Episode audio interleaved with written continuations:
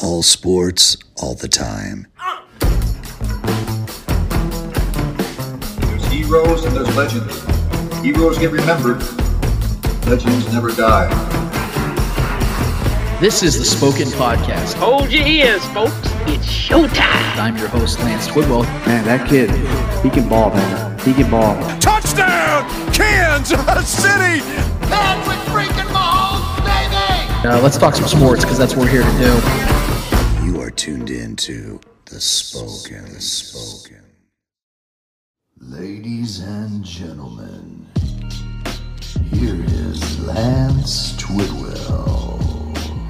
This is the Spoken Podcast. I'm your host, Lance Twidwell, here inside the Starcade Media Studios. with My guys, Trevor Twidwell What's good? and Eddie Ortiz. Yo, yo, yo. Episode 194, full swing, full motion, man. We are so happy to be here with you guys and for you to be here with us, whether you are live streaming, whether you are podcasting, or whether you are YouTubing with us. Thank you so much for making this time to be with us in this time as we have so much across the sports landscape to break down and get to today, guys. We have so much. We, have, we, we got to talk about a lot of things Chiefs, a lot of things NFL. We're going to be handing out some L's as we do every single day at the end of the show. We also have a special, second consecutive special Eddie Hour where I'm assuming we're going to be talking a lot of World Cup. I'm really excited about that. Eddie, as you can tell by the jersey he's wearing today, he's rocking today. Mexico, Viva Las Mexico, has a lot, a lot going on today with their game today with, I believe, Ecuador, if I'm not mistaken. Argentina. Argentina, I apologize. So this is a big, big event for the for Mexico, maybe an historic event for Mexico, which is ironic because Argentina was the team that Eddie initially picked to win the World Cup. So you know this is going to be a very emotional game for Eddie, and we're rooting for, his, for our guy,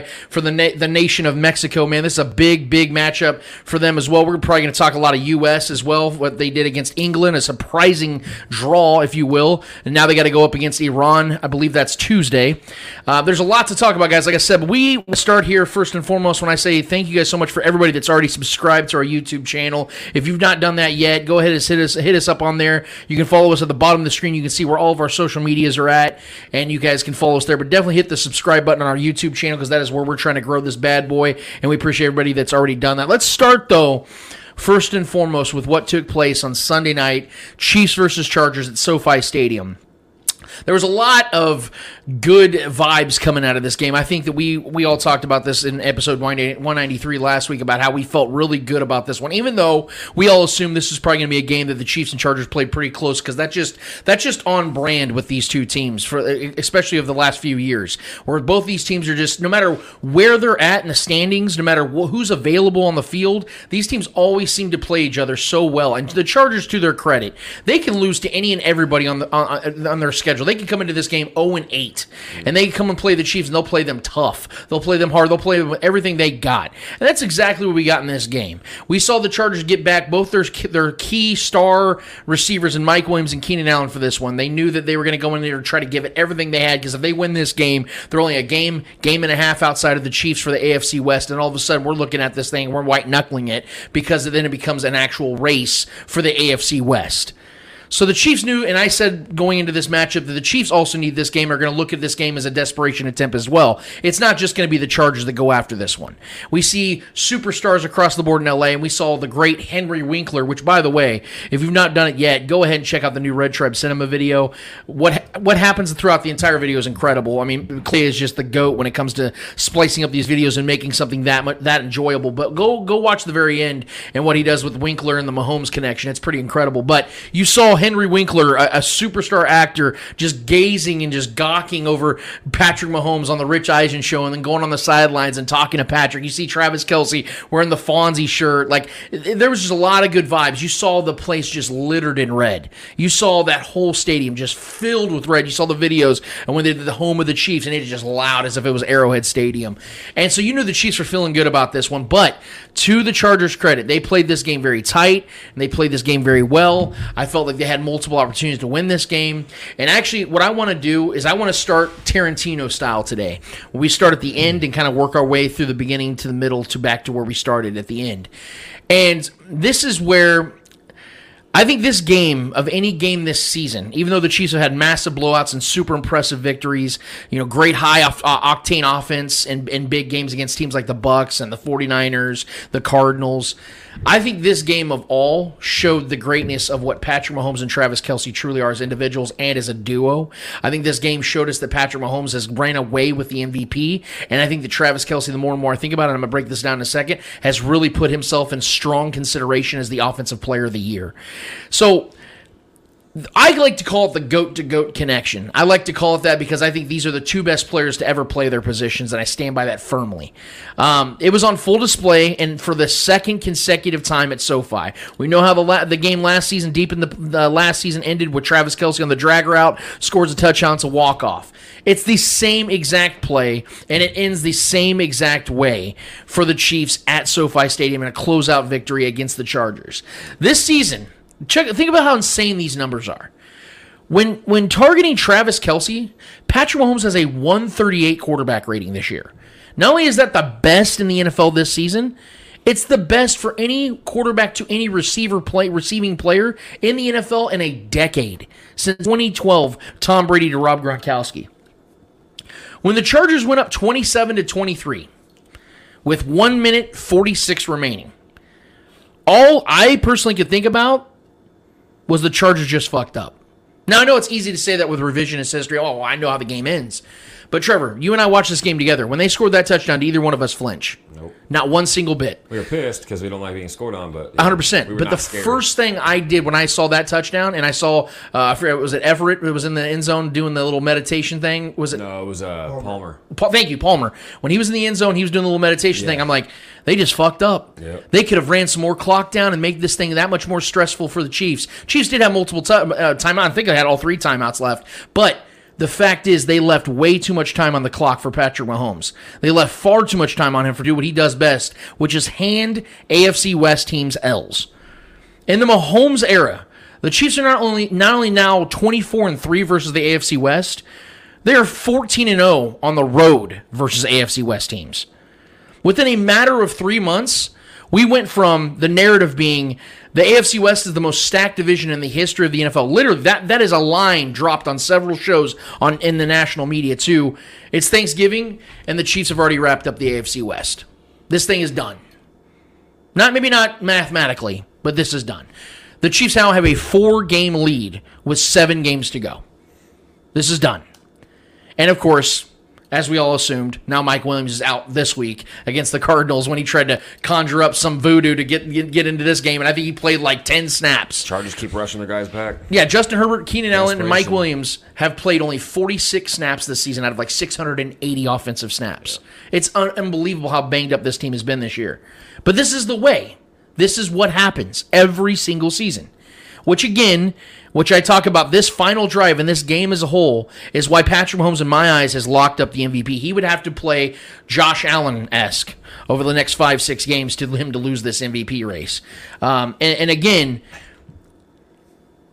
it's crazy to me like how we don't pay attention enough to it because I felt like there was so much attention about losing Tyreek Hill to now seeing Patrick Mahomes lead the league in yards by a substantial margin, lead the league lead the league in touchdowns by a substantial margin without not only Tyreek Hill, but in this game did what he did without Juju Smith-Schuster, Mecole Hardman, and Kadarius Toney. Literally uh, did nothing and only played I think a quarter and a half. Yeah, yeah, hurt in the fourth. So he's down three pivotal receivers to the point they were relying on a guy like Sky Moore that we're going to talk about in just a second. And Patrick Mahomes still put up over 330 yards and three touchdowns, completing over uh, 59, 60% of his passes. That wasn't great, but the dude had over 100 in quarterback rating in this game without those guys.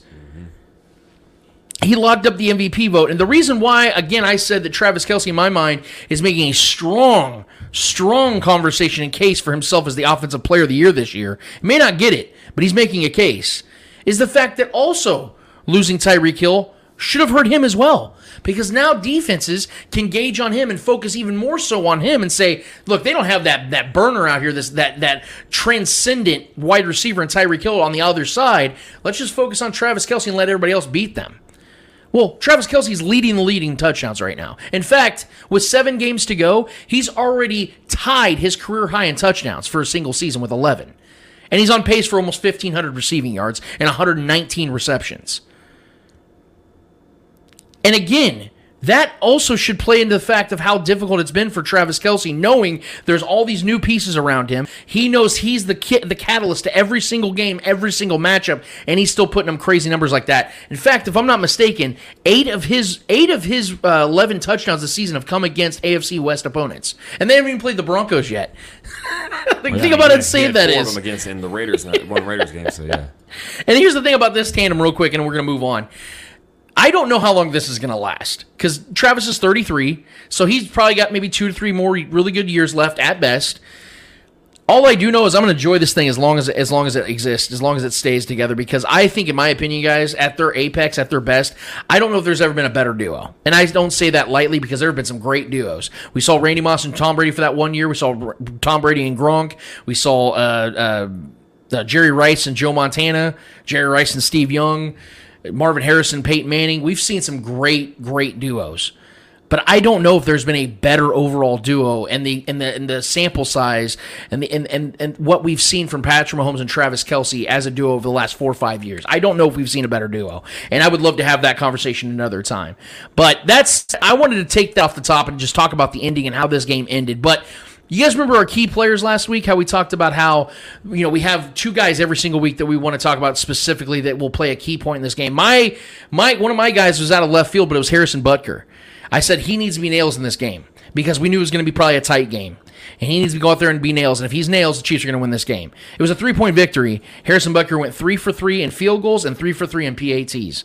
This is about as clutch as he comes. And for some reason, he is so nails at SoFi Stadium. We remember the first Justin Herbert game in 2020. He hit th- three straight 58 yard field goals because they took two timeouts back to back and they nailed the other one. It looked even better than the other two. There's something about how he plays. And again, this is why I don't give up on Harrison Butker because he will do this where he will miss chip shots. You're like, how the fuck does he miss these? But then he'll go out there and sink a 58 yarder. He hit, a, I think it was a 52 yarder in this game. So this is why Harrison Butker is who he is, and this is why the Chiefs still believe in him. We saw this in the Bills game in the divisional round last year. Cold as fuck. It's 14 degrees outside, and he sinks a 55 yard field goal with precision.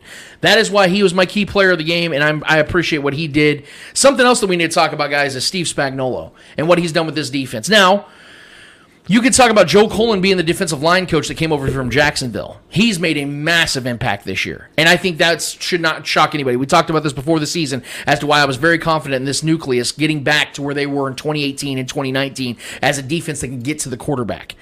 And they did. They've done just that. In fact, guys, I don't know if you saw the stat I posted yesterday, but they're through 10 games this season.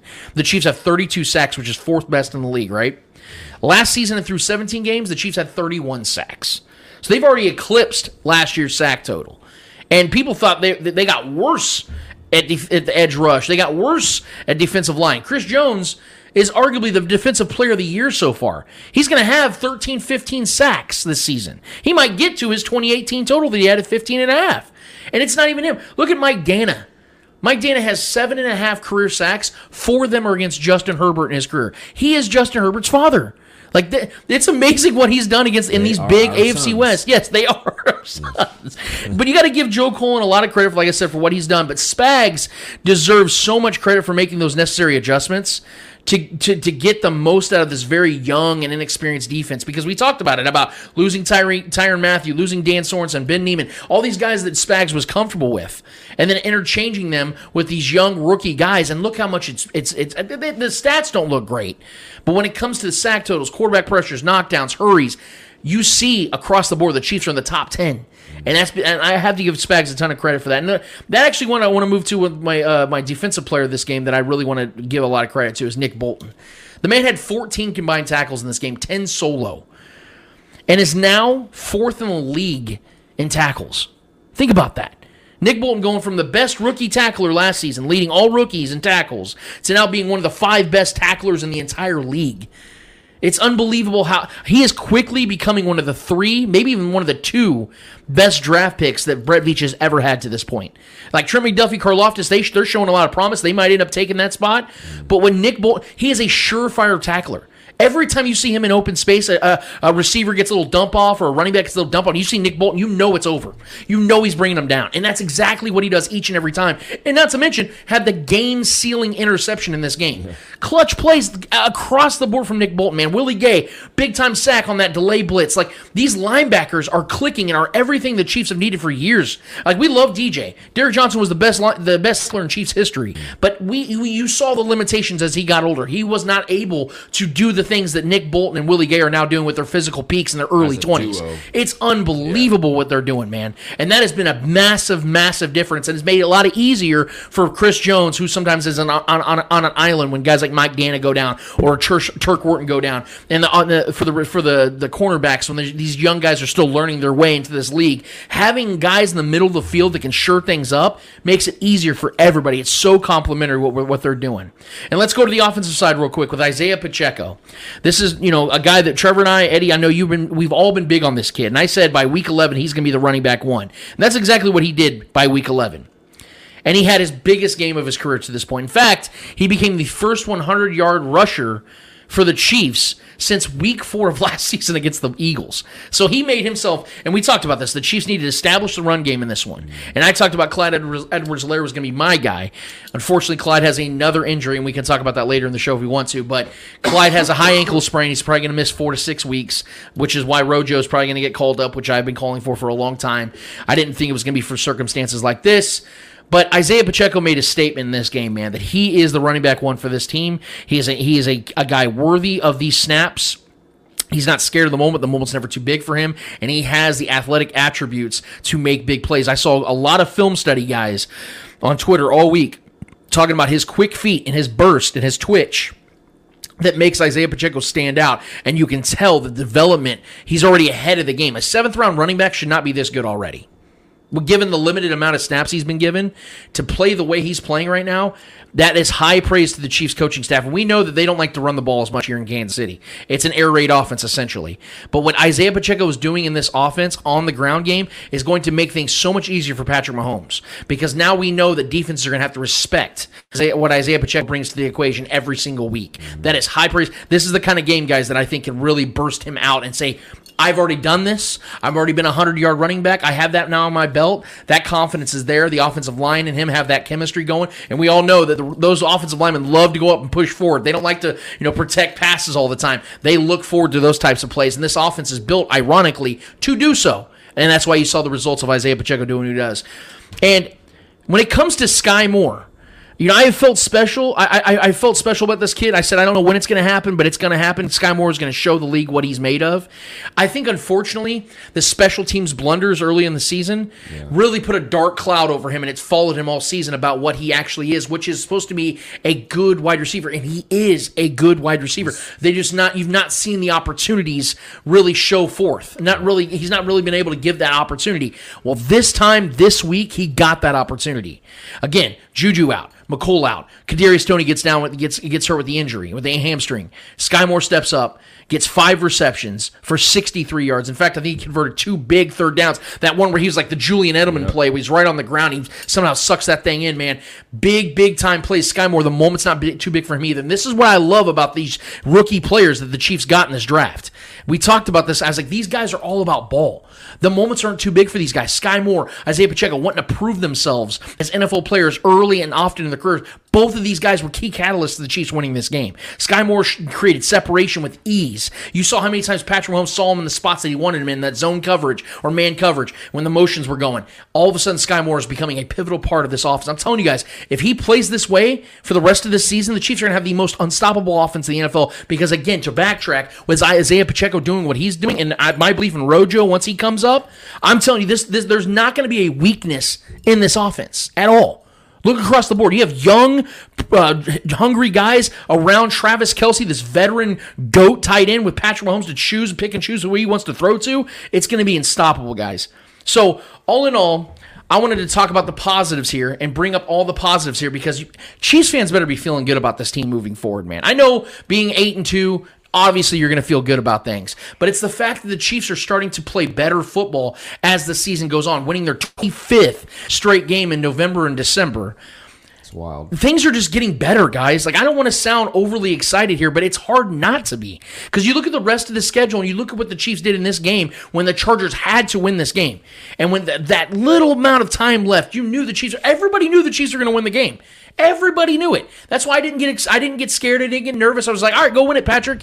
You got this game because you own teams like the Chargers, and that is why you're seeing the Chiefs yet again at the top of the AFC West and yet again at the top of the AFC contributors like this across the board. You have a, a, a- what is this? Travis Kelce's tenth season, eleventh season in the league, and then you have rookies like Sky Moore and Isaiah Pacheco playing at the level they're playing. That is leadership from the coaching staff. That is leadership from Patrick Mahomes. That is leadership from Travis Kelce and Chris Jones to get these guys ready for the big moments like this, and they lived up to it.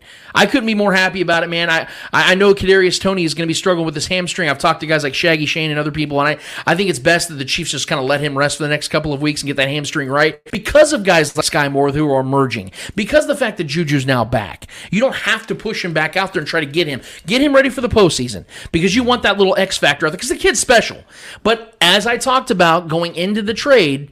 My concern is his injury problems. And, and the hamstring has been a legitimate problem. And now he's going to miss his 13th game in just a year and a half in the league. So let him rest, let him get ready, and let him become that contributor again. Because I think if he stays healthy, guys, Kadarius Toney is going to be a special, ga- nice, gadgety, f- twitchy, good wide receiver that can extend plays with big playmaking ability. But all in all, despite that injury, despite some of the things that I felt the Chiefs could have done better, like the third and 18 call, holy Christ, Spags, can you quit doing single high safeties on third and longs, please? For Christ's sake, do cover two.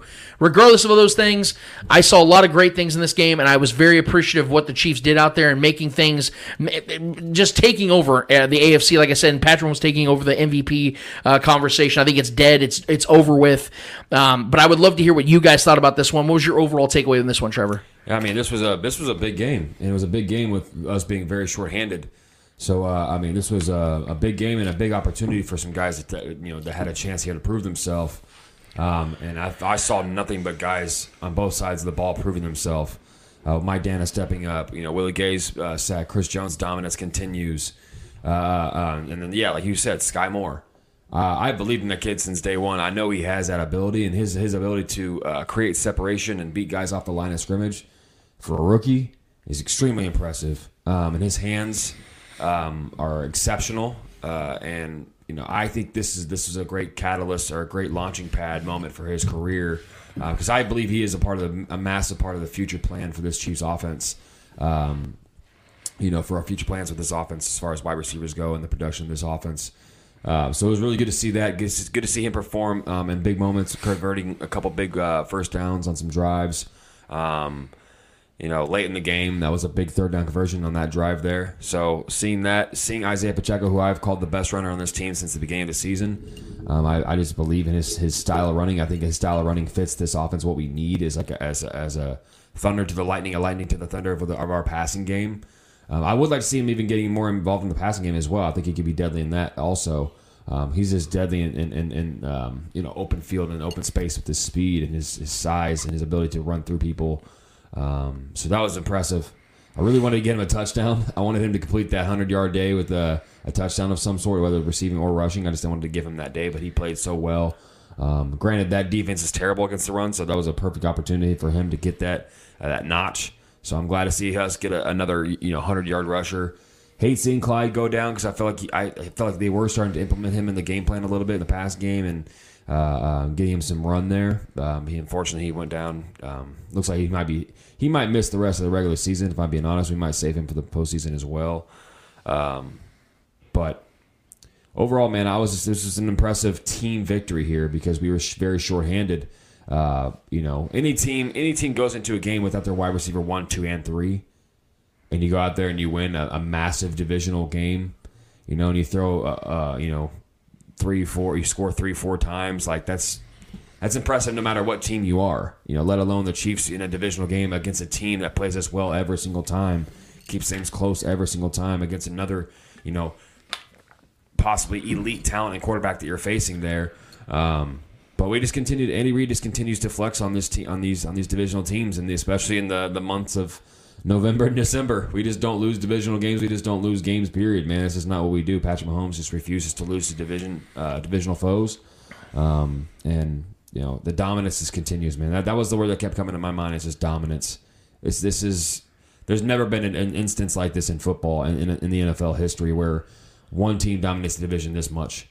It's just I mean we're this is what this is just it's something that's unprecedented what Patrick Mahomes is continuing to do to these guys and then uh, with all the money put into all these other divi- these divisional teams uh, to try to stop us. And it, it doesn't even matter man. Yep. it's uh, you start to feel bad a little bit. These teams is like man like I couldn't imagine being a Broncos fan or a Chargers fan or a Raiders fan and seeing these teams just continue to fail and uh, you know and see our team spend these money spend all this money and get all these free agent acquisitions and high draft picks and you know all this energy put into this just to have the same result that's got to suck so bad and I, I feel them sometimes man but it's but by god it's good to be on the other side of it man it's good to be on the top Yep. um, but yeah, so that was, was I mean, it was just impressive to see all these other guys, all these other names in these jerseys step up. Watson making some catches.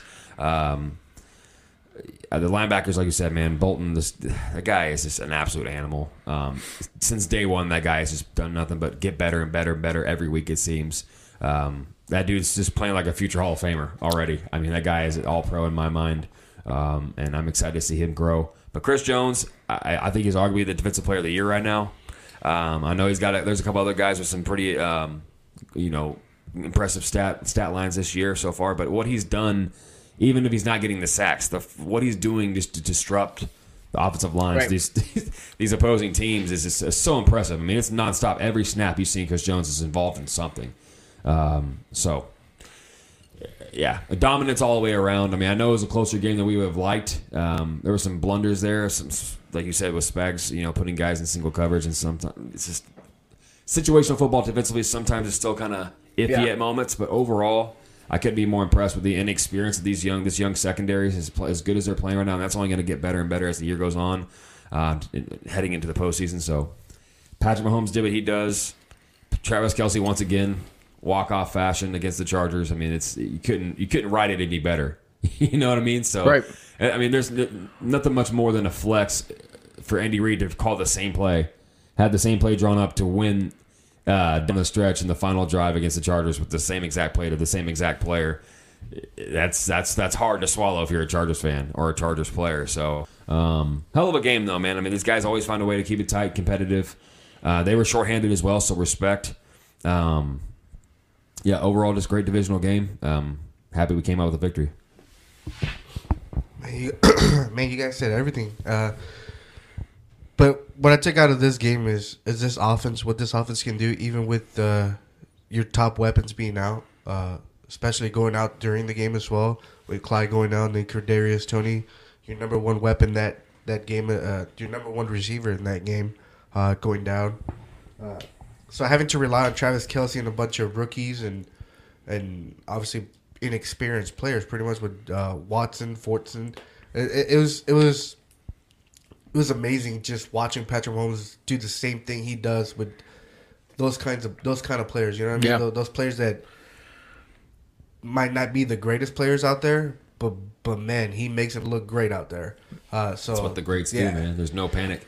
Yeah, so that just just seeing Patrick Mahomes, uh, you know, getting it done, being able to be himself even with uh, injuries and and and, and whatever. Uh, and then I'm also happy that we get Pacheco the ball. You know, it was time. Uh, I've said it for the past two weeks. Is like if we we name Pacheco the starter, let's make sure he gets the the, the snaps. You know, make, Yeah. let's make sure he gets the plays. And it finally happened yes, it's one of the worst defenses in the uh, the run defenses in the league, but this was one of those games where you can get Pacheco going. You know what I mean? Like, uh, if you get Pacheco like the 100 yards like he did, this can only motivate him for the next game and for the next game, especially now that you're you're in the home stretch leading into the playoffs. Yeah. This is where you want your players to start getting hot, hot, hot. And, and I think that game was just perfect for Pacheco, and I think moving forward, it could be that that that game changer for Pacheco and for the Chiefs, utilizing him more in the run game, helping Patrick Mahomes not have to throw the ball fifty times, sixty times a game. So, uh, and then obviously have the defense to adjust throughout the throughout the whole game. So that can- that only makes our our offense even that more deadly. Uh, defensive wise, Chris Jones was sensational. Uh, just putting the pressure on Justin Herbert. Uh, you know, make sure he, he, he didn't he didn't do those magical plays that he sometimes does. Uh, Keenan Allen, man, you can't you can't you can't stop that guy. That guy's insane. Uh, he definitely definitely made the Chargers offense look way better than what it is. Uh, obviously, with him being gone, Mike Williams being gone, uh, obviously the uh, the Chargers offense was struggling. But with Keenan Allen, just that one player, it, it's crazy how he can change an entire team. Yeah. an He's a great entire player, team man. offense.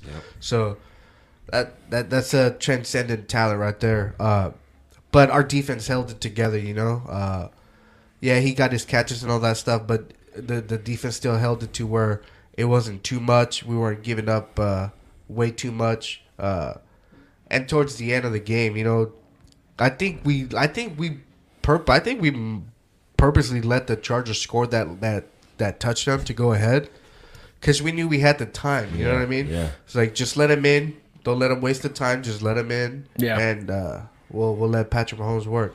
I was a little scared there at the the the, the last drive with Patrick Mahomes. It was the uh, holding call that saved us on that one. Because if not, it would have been like fourth and ten or so, or fourth and eight, I think. Because I think uh, Travis Kelce missed missed. Uh, I don't know who he threw it to, but they missed the catch. Uh, but then then we got the holding call, so we got a little break there, which I'm thankful for. And then Patrick Mahomes did his thing. We deserve those every once in a while. Yeah. Uh, but what I loved after the game, uh, they interviewed Chris Jones, and uh, they asked him, "Was like, what's changing your game? You know, because you get into the quarterback a lot more. You're actually, you know, being able to sack the quarterback now uh, more than more than last season. Being actually able to finish the plays." And I love what he said. He was like, you know, uh, the it's like it, it all goes back to the to the Bengals game where I missed two three sacks and we lost the game. We got our asses kicked. It's like so I made it. I made it a, a like I like I made it uh, a job of mine to correct those issues and actually go and finish the plays. Yeah. So I love how that's still living in Chris Jones in Chris Jones' mind because that that only makes him hungry. It's accountability, Yeah, man. it makes him hungry. It makes it makes me realize and that what we saw of Chris Jones in that last game, he saw. Yeah. So he took account, like Trevor said, accountability. I love that when players take It's accountability. leadership, man. It's yeah. So hearing Chris Jones say that, hearing Chris Jones bring up the Bengals game, eh, I'm like, this team, this team can only be stopped by the by, by the by themselves, kind of like it was last year. Uh, so yeah, I'm I'm happy how how, how things went this game. And, and to your point about the defense and holding themselves accountable, even in games where the statistically they don't look great, um, they still make big plays and big moments like Chris Jones has done throughout this season. Um, and Trevor's point about how he should have like 11 or 12 sacks right now if they didn't call that More bullshit stri- with Derek more forced- Carr. forced fumbles. Yeah. Yeah, there's a lot more that he should have uh, uh, uh, attributed to his individual numbers, but to the defense, like I heard my guys uh, Jack Johnson and um, Blake Schneiders on eight ten a couple nights ago, and they were talking to Nick Lowery, the, the former great Chiefs kicker. Uh, I think he's still all time leading points getter for the Chiefs. He was talking about how the he has a concern about this team moving forward. It's the pass defense, and I know we've talked about that too. But but even to their to I'm going to defend them for a second because I, I did the numbers while I was listening to their show and I sent this to Blake for them to discuss on the show. You know the Chiefs have given up the second most passing touchdowns this season with 21. But eight of those 21 passing touchdowns came when the Chiefs were up double digits. So it's not like in big crucial moments they're just giving up touchdowns left and right. Because if you bring those eight off, they're actually in the bottom 12 in passing touchdowns allowed. So of course you're going to give up touchdowns in garbage time. That's going to happen. Mm-hmm. We saw Tom Brady throw three against the Chiefs in garbage time. We saw Kyler Murray throw two in, tar- in garbage time. You saw Justin Herbert in Week Two's matchup down 10 with a minute to go throw a touchdown. So it's there's context to these these numbers. So I don't want to sit here and bash this defense for giving up passing touchdowns at the clip that they are when they the most of these touchdowns haven't mattered. A large percentage of them have not mattered. Almost 50% of them have not mattered. It's on loose just defensive schemes. You're Right. playing loose towards the end of those games. And think about think about the greatness of what the Chiefs are, guys. Like this is supposed to be that quote unquote down year, right? Because the Chiefs have all these new pieces sprinkled across the board. The Chiefs are now 37 and 15 in the Mahomes era when they give up 100 plus rushing yards. And four of the, five of those victories, I'm sorry, have taken place this season. Five. Five of those 30, 37 victories. And he's been playing since 2018. So a lot of the Chiefs are resilient, is what I'm saying. And, and look at Patrick Mahomes' numbers real quick, and then we're going to move to the Eddie Hour. Um, I put this stat out here three days ago. The number of different players Patrick Mahomes has thrown a touchdown to per season. In 2018, he threw to 12 different players. In 2019, he threw to 9. 2020, threw to 10. 2021, he threw to 11. And just through 10 games this season, he already has 10. There are 10 different guys on this team that have caught a touchdown from Patrick Mahomes. so think about the versatility this offense has. Think about the resilience the defense has and the team as a whole. Like, I, guys, I really do think that at the end of this season, we can look back and say this may have been the most impressive season the Chiefs have had as a collective in the Andy Reid era. Because 2020, that team should have won the Super Bowl.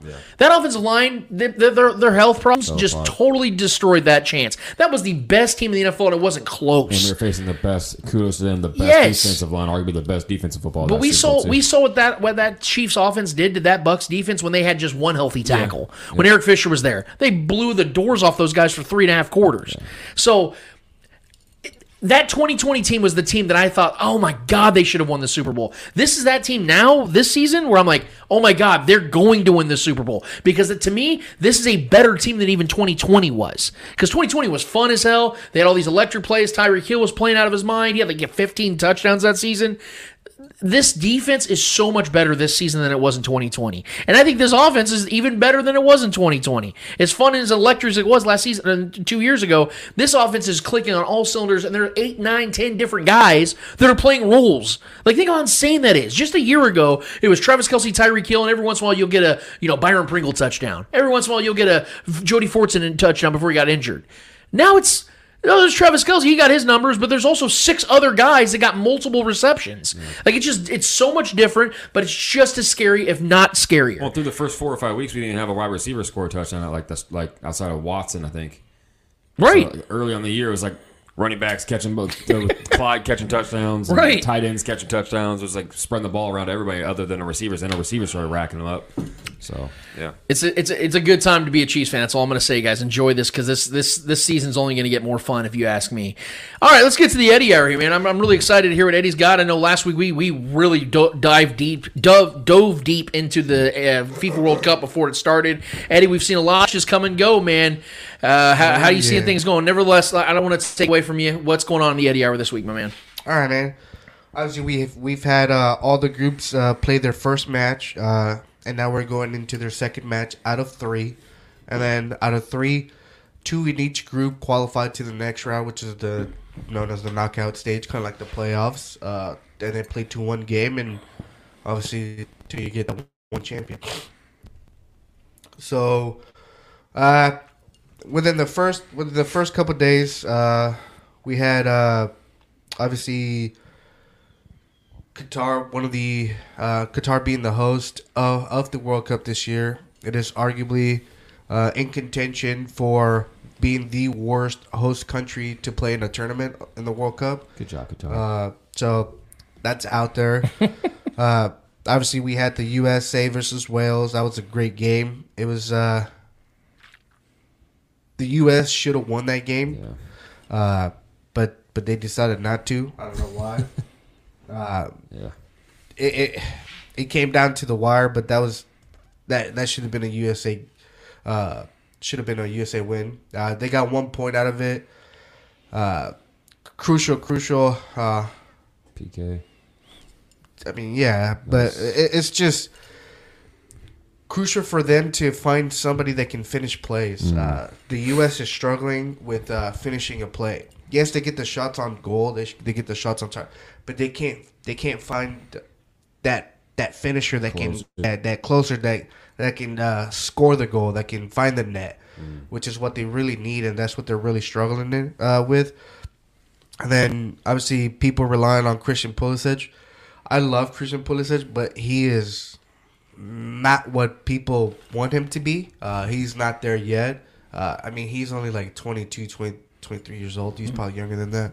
Uh, so he's still young. So Uh, a lot of this, this whole team's young, yeah, you, you got to give him a little bit of time. Like I said, this team's a little bit too young uh, and the, amount of pressure being, uh, you know, put on on these guys is it's a lot. Uh, so yeah, that was uh, we uh, match one. Then obviously we had a, a few up- upsets, major upsets, with uh, Saudi Arabia beating Argentina. I think that was uh, a historical upset. Uh, I don't think Saudi Arabia has ever won a World Cup match up until uh, against Argentina, which is insane on its own. Uh, it is insane. Uh, congrats to Saudi Arabia, man, because they came out second half and they were like, you know what, we don't give a fuck that it's Argentina. We're we're gonna go at it, and they gonna did, lose. and they did, and uh, they scored the first goal to tie it up. And Argentina looked shocked. Look, uh, they looked shook. Uh, they didn't know how to respond. And a couple minutes went by. Saudi Arabia scores the second because Argentina was still in shock. That what like what just happened. and now they're now they see themselves down two one. And remember, I said it last week. I said that if Argentina finds himself down or losing a game in the group stage, the amount of pressure that it's going to go on Argentina, it's going to make them crumble. Yeah. Because I was like, they can handle the pressure when they're winning, but when they lose, I think this team is just going to crumble. And that happened exactly how I predicted it. That once they went down, Argentina did not know how to respond. They tried, they tried, they tried, but they couldn't finish. They they just the first half Argentina dominated the game. They could have went up 4-0. Yeah. Obviously, three goals uh, were uh, were ruled off because of offsides. But Argentina was dominating the game. Second half, once Saudi Arabia scored that goal, the pressure, like, I don't know if the pressure got to the players, but they became a, a totally different country that we've never seen before. That was the first loss of Argentina in over 30 something games. I think it was like 36. Yeah. It was a 36 unbeaten streak. And they lose in the World Cup, the biggest stage uh, they in the world. They you don't want to lose it. Uh, that that was an insane loss, and now pretty much their faith is uh, t- today at one o'clock. Uh, we'll see what their fate is. they lose, they're out.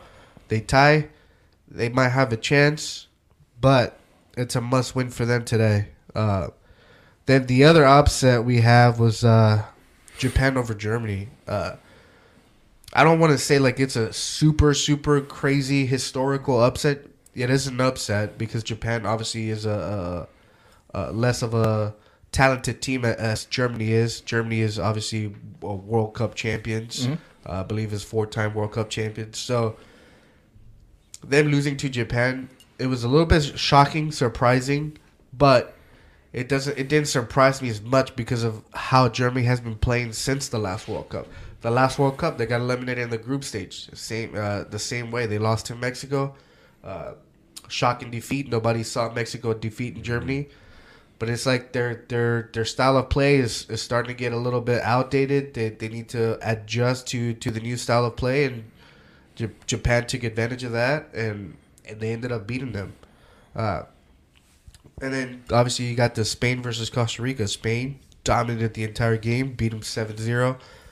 Costa Rica just went there to, you know, just to show show up for the national anthem and disappear for the whole fucking game. Uh, Belgium Canada that was an amazing game. I think I, I thought Canada played really well.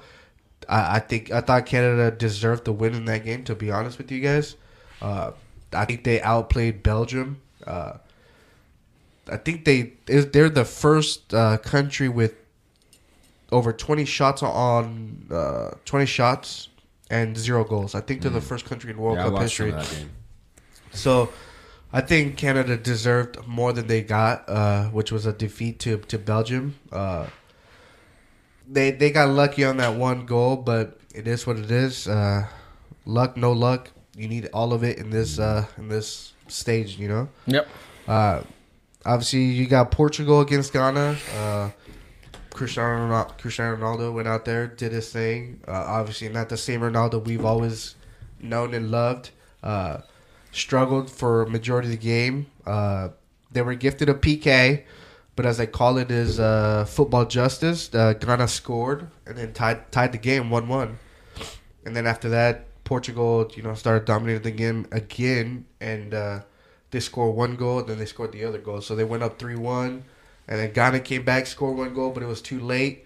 And then on the 90th minute, I think the the goalie did a little blooper where he just let the ball like ball in front of him, and then there was a Ghana player behind him who came around, grabbed the ball, but he slipped, so he wasn't able to control the ball and take a really good shot, and obviously tie the game.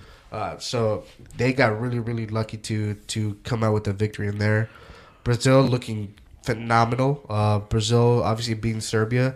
People might say it's like, oh, they only beat Serbia. It's like, yeah, but Serbia is one of those un- those underdog teams. Yeah, you were talking about yeah, that. that's- Feisty. Yeah, feisty, And strong. Do you have any update on Neymar's injury?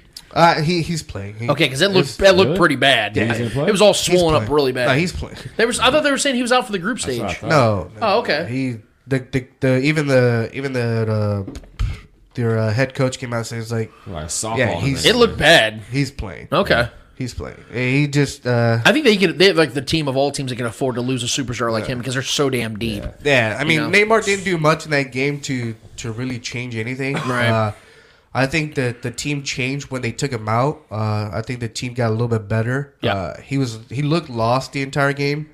Uh, so it's not t- t- Brazil has the talent to replace Neymar, which is crazy enough. Right. So even if he misses a match, which I I highly highly doubted, uh, we're gonna see Brazil just be Brazil. Yeah.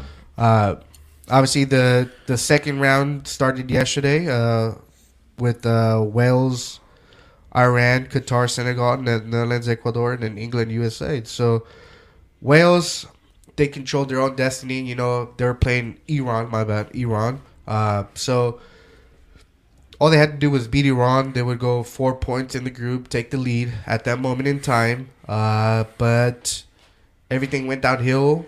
Like in the 88th minute, when their goalie, when Wales goalie got a red card, and Iran just took advantage of it and ended up scoring two goals in the stoppage time, which that's that's that was a shocker to me. I was not expecting that at all, especially you know being Iran. It- it's not a, a really a team that should be contending for anything. It, it's not good enough in my opinion. But Yeah. them beating them beating uh, Wales made, made it a little bit harder for the U.S. who uh, who was looking for a victory against England, and I think they played well enough to to to get that victory, but they ended up with the draw, which I think, in my opinion, hurt them a lot more than it helped them.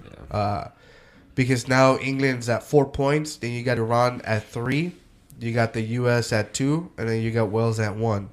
So the U.S. controlled their own destiny against Iran, uh, uh, a team that's very well motivated after beating Wales, and knowing that Wales and the U.S. tied, so Iran has that you know the that uh, that hope that they can beat the U.S. just like how they beat uh, Iran, or if in worst case scenario they tie the U.S., then Iran advances. You know what I mean? So now the U.S. is is in a lot more pressure for the guys. Uh, now all eyes are on them. They they have to win. It's it's a must win for them. You you lose, you're out. You draw, you're out.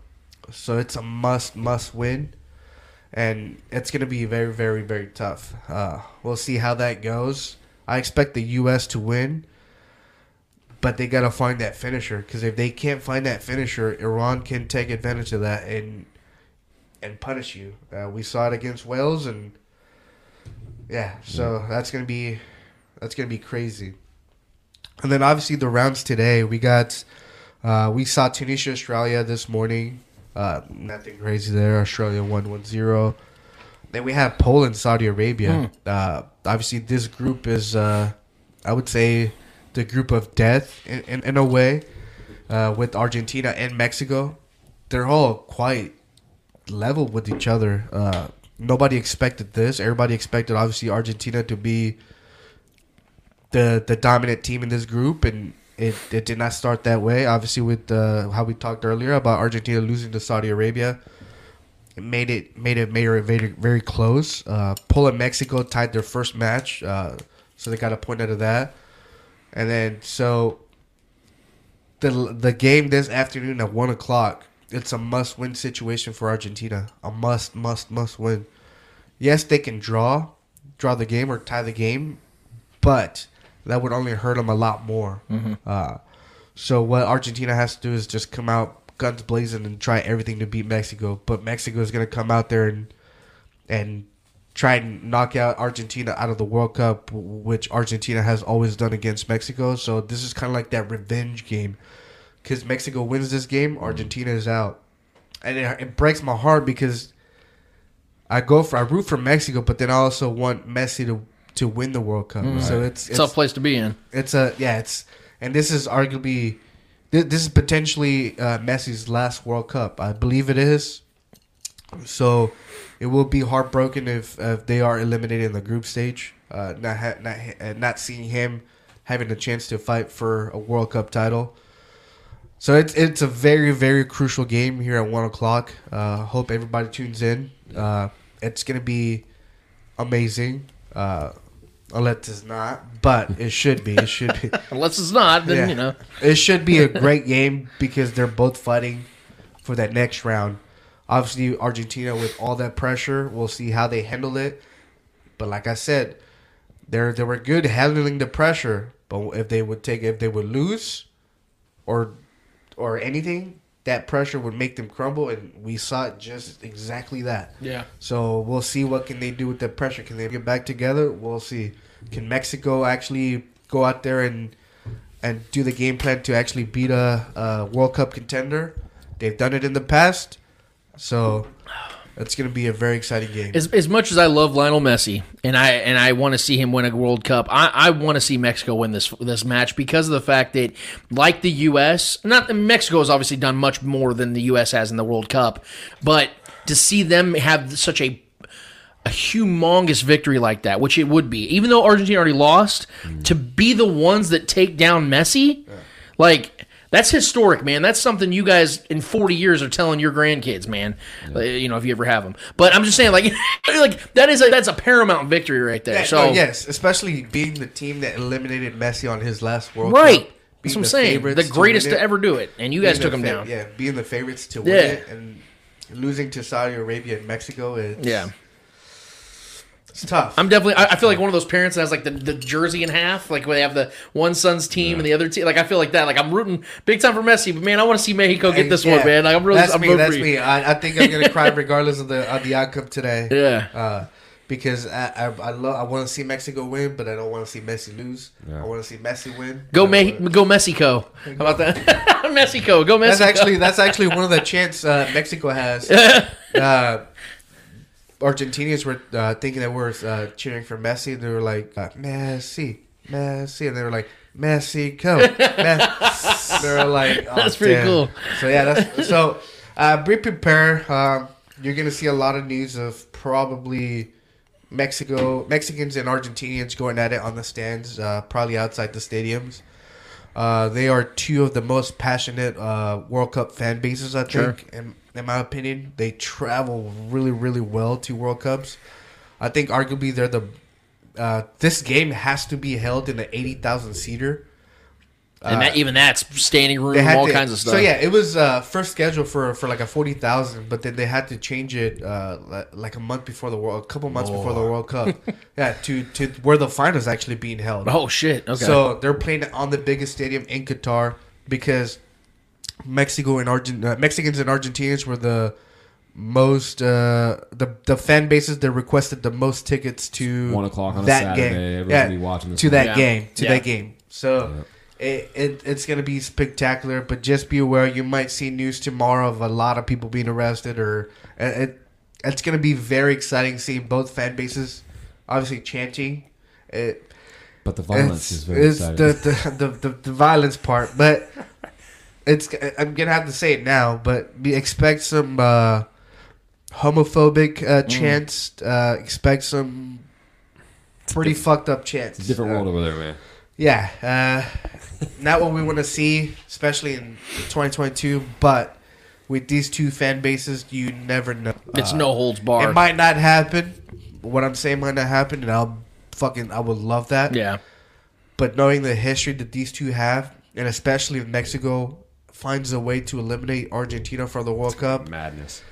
yeah. So expect anything tonight. All right, that's that's a great Eddie hour, man. I appreciate. I, I love talking World Cup. I love hearing Eddie break this stuff down because at this point, we're getting into the, the Yeah, rounds, man, this is great. I hope- we got one more game Yeah. uh, in each group, but usually by the second game, you kind of know who's advancing, Yeah. who's not advancing. Uh, but yeah, with this group, it's so tight. We don't know even after this game, even after Argentina Mexico game, Mm-hmm. Yeah. we don't know out of this group. We out of the four teams, we don't know who's advancing. Mm-hmm. So uh, yeah, just yeah, I'm excited. Hell yeah, as you should be, man. Because that this is the this to me this is the best time of of sports when the World Cup's going, football. Like this is the most unique thing ever because we've never had this where the World Cup's going on while the NFL's going on. It's just it's it's one of the inc- most incredible things I've ever seen, man. I, I I love being a part of this. I love seeing history be made like this, and we appreciate Eddie breaking all that down for us. Let's um.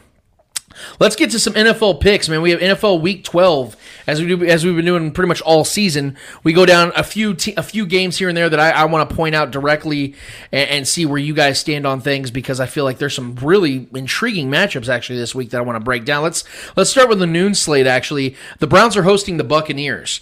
Uh, I know this game doesn't really have much to do with the Chiefs or anybody really in the AFC side of things because the Browns are only well, I think three and seven right now. They don't have a ton to play for, whereas the Bucs are five and five at the top of the worst division in football in the NFC South.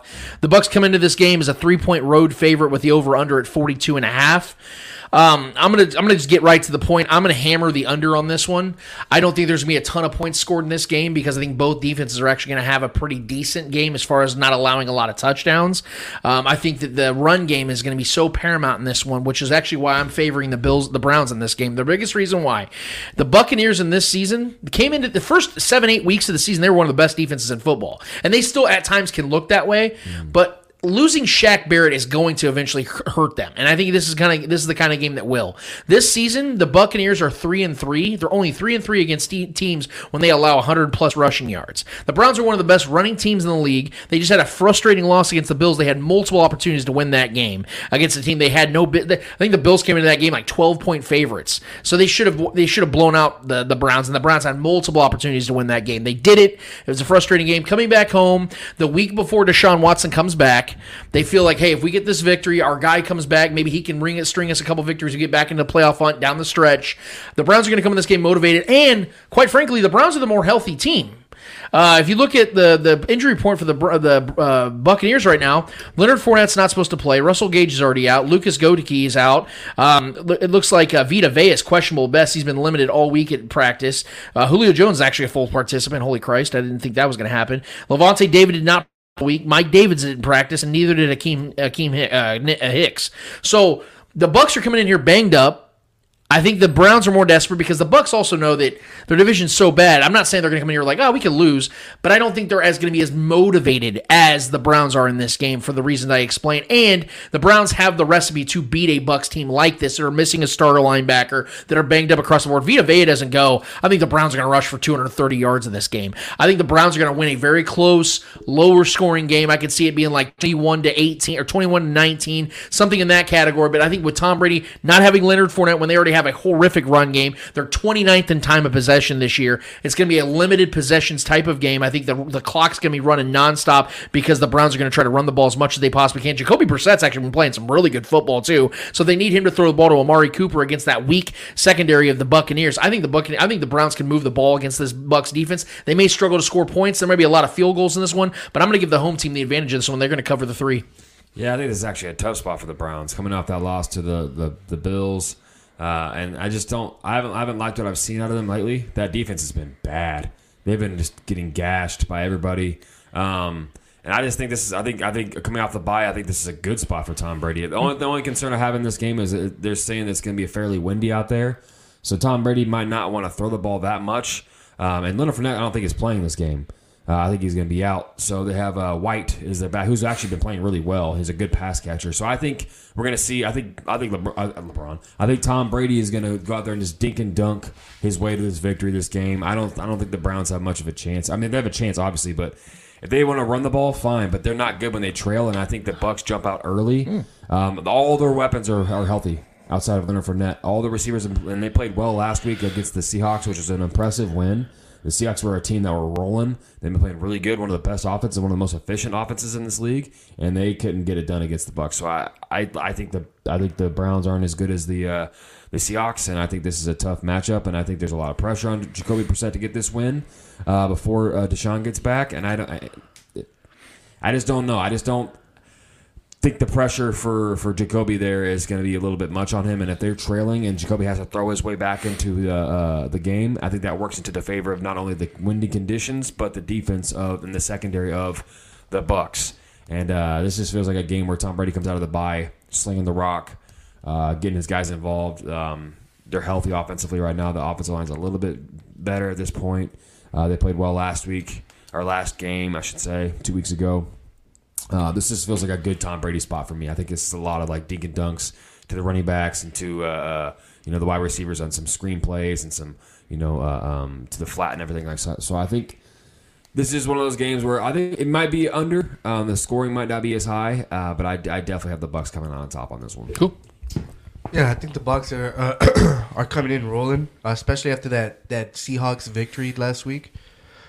We can't take that away from them, man. The, obviously, the Seahawks are a pretty good team. We've seen it. Uh, they've they've actually held held their ground. Uh, Mm. They proved us wrong pretty much since week one uh, by beating the Broncos. Yeah, the, the the Browns. I just I don't know if I can trust the Browns in anything, especially going down, uh, especially if this far down the season, uh, getting blown out uh, throughout the season. I, I just don't know if I can just trust Jacoby Brissett. I know he's been playing pretty good been a lately, team. But streaky, you, you really can't tell with the Browns. You don't know what you what version you- you're gonna get of the Browns this this week. So I think that inconsistency uh, is gonna benefit the Bucs in this game. So I think Tom Brady's gonna go out there and do his thing. The one thing the Browns have been consistent in is they've been able to run the ball. I will say that. And here's the thing: They the run only the ball very well against the Bills. The Bill, well, that's because the Bills have a good rush defense more They times than not. up- they were banged yeah, up way and I'll more give the you got to give the Bra- Bills credit for what, how they played last week against against the Browns rush defense, and because they made Jacoby Brissett try to beat them, and he almost did. But when I mean, the Bu- Browns are trailing, that's when Yeah. they're, they start to struggle. sure, They're- absolutely, They're, they're very good front running. I don't want to make a case the Browns are a good Yeah. team. I, I definitely don't want to Well, do I'd be- that. I'd be surprised But how bad the Myles defense Garrett can play a big big. But they haven't. Yeah. Their defense has been bad. I know Denzel Ward's back though. Myles Garrett's been really good this season. Despite that, uh, I think he could play a big factor in this one, getting to Tom Brady, making his life hard this week. Um, But moving to uh, uh, just real quick on the, the Bucs, just a side note that also something I want to throw out there as to why I feel confident the Browns will be able to run on them. The only two offenses they've faced, the Bucs have faced this season, um, that can run the ball to the level of the Browns can are the Falcons and the Ravens. Uh, this the Seahawks with Kenneth Walker. no, that, okay, that's I'll give them that. That was just such a weird Yeah, game being in London. Like 100-yard I feel like the. Seahawks just they, they look so lethargic, right? Like That you know, a- yeah. I, I'll, I'll give I'll give the Bucs that that Bucs one. defense played well that game. The other two offenses though that I wanted to bring up were the Falcons and the Ravens that are comparative to uh, the Browns run game. They gave up a, uh, an average of 191 rushing yards to those those running games Yeah. with Shaq Barrett. Like that's what I wanted to put there. And Lavonte David may not play, and Vita Vea may not play. So know Vita Vea was questionable. yeah, he's been he's been uh yeah he's been questionable all week, and he That's- didn't he didn't that's- practice on Thursday or Friday. That's a huge so one, yeah. yeah. that's what I'm saying. He's their difference maker. So For sure. you know he don't play. I think the Browns are just going to run all over this Bucs defense. But that's that's what I'm that's what I'll leave it at.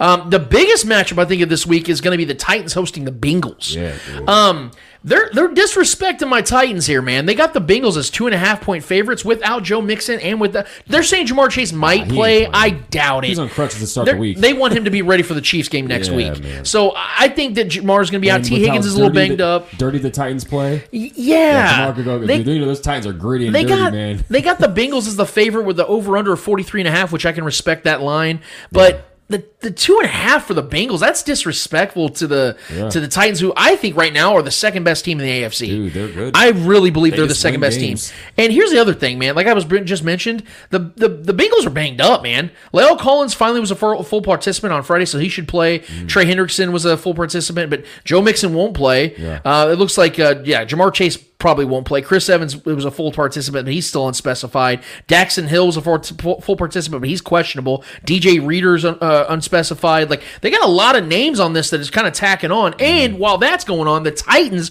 are getting healthier. Jeffrey Simmons is now a full participant. Amani Hooker, Bud Dupree, uh, Ryan Tannehill, Hassan Haskins, uh, Derrick Henry, Kristian Fulton, Randy Bu- Randy Bullock is uh, did not practice. So is Denico Autry, but they're saying that they're both questionable, so they might give it a go. The fact is, it's home field. They know they just lost a frustrating playoff loss to the Bengals just a year ago, where they should have won that game. Mm-hmm. They literally sacked Joe Burrow nine times. They still lost.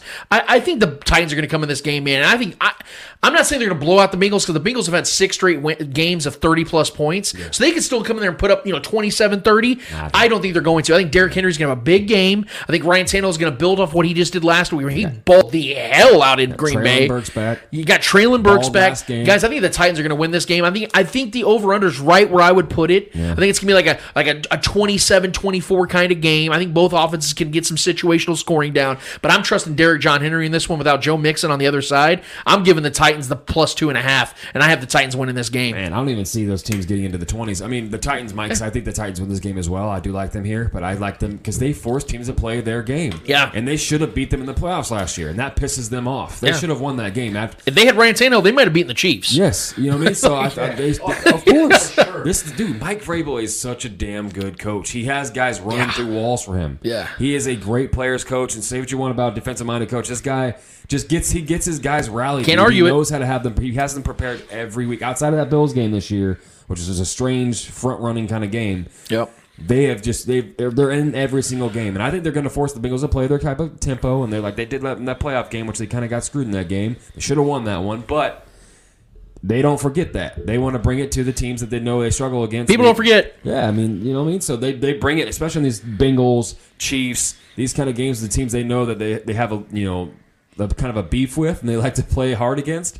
I think they're going to go out there and rough these Bengals up, and I don't I don't think they're- have the I don't think the Bengals have that internal fortitude yet. They're not proven. And this is the worst feisty matchup for the teams. Bengals before they have to play the Chiefs. Wow. Because this is a physical, And what do the you know, Titans do? yeah. The Titans get there with three and four defensive front. They don't they Yeah. don't blitz. Yep. And that, that's gonna and if they can get there continually, get there with four on Joe Burrow, and he holds the ball second most in the NFL in, in the pocket. He's gonna they're gonna start collecting sacks in this game and make Joe Bur- Joe Burrow's day Yep. very lengthy. Yep. And I think I think the Titans win this one, man. I do. Yeah, I'm picking the Titans on this one too. I think the if they play the way the way they play the Chiefs rough, uh, uh, forcing them to play their type of game. Mm-hmm. I don't think the Bengals have the answer to to respond to that. Yeah. uh, And they I- have I no think running game. It's they not have like no they run, can- yeah, yeah. especially with Joe Mixon out and then Ja'Marr Chase being questionable. You don't know how healthy he is if he actually plays. Is he is he really healthy? He was a limited participant practice all week, I think. Yep. So, how healthy is he? Are you going to risk him, especially with the Chiefs coming uh, coming into town next week? Uh, if I'm the Bengals, I would just rest them and you know see what I can do against the Titans. But I think the Titans are gonna are gonna force the the Bengals to play their type of game, and it's that rough style kind of game. So Yeah, Yeah. this, is- this looks like a, like a twenty to 14, 20 to seventeen kind of game. Yeah. that's what the Titans want. So I think that's how they're gonna. That's how it's gonna go. It's gonna be a low tempo kind of game. There's there's other matchups I want to get to, but time permitting, because I know Eddie, man, he's got a big Mexico game to watch uh, today with Argentina. Um, I, one more game I want to get to, and then we can move on. Uh, Chargers are visiting the Cardinals. Uh, both these teams have been utter disappointments this It's a season to big this game for point. the Chargers, man. Chargers come into this game two. Yeah, Chargers come into this game two and a half point favorites. So the over under at forty eight and a half, which I also like that line a lot.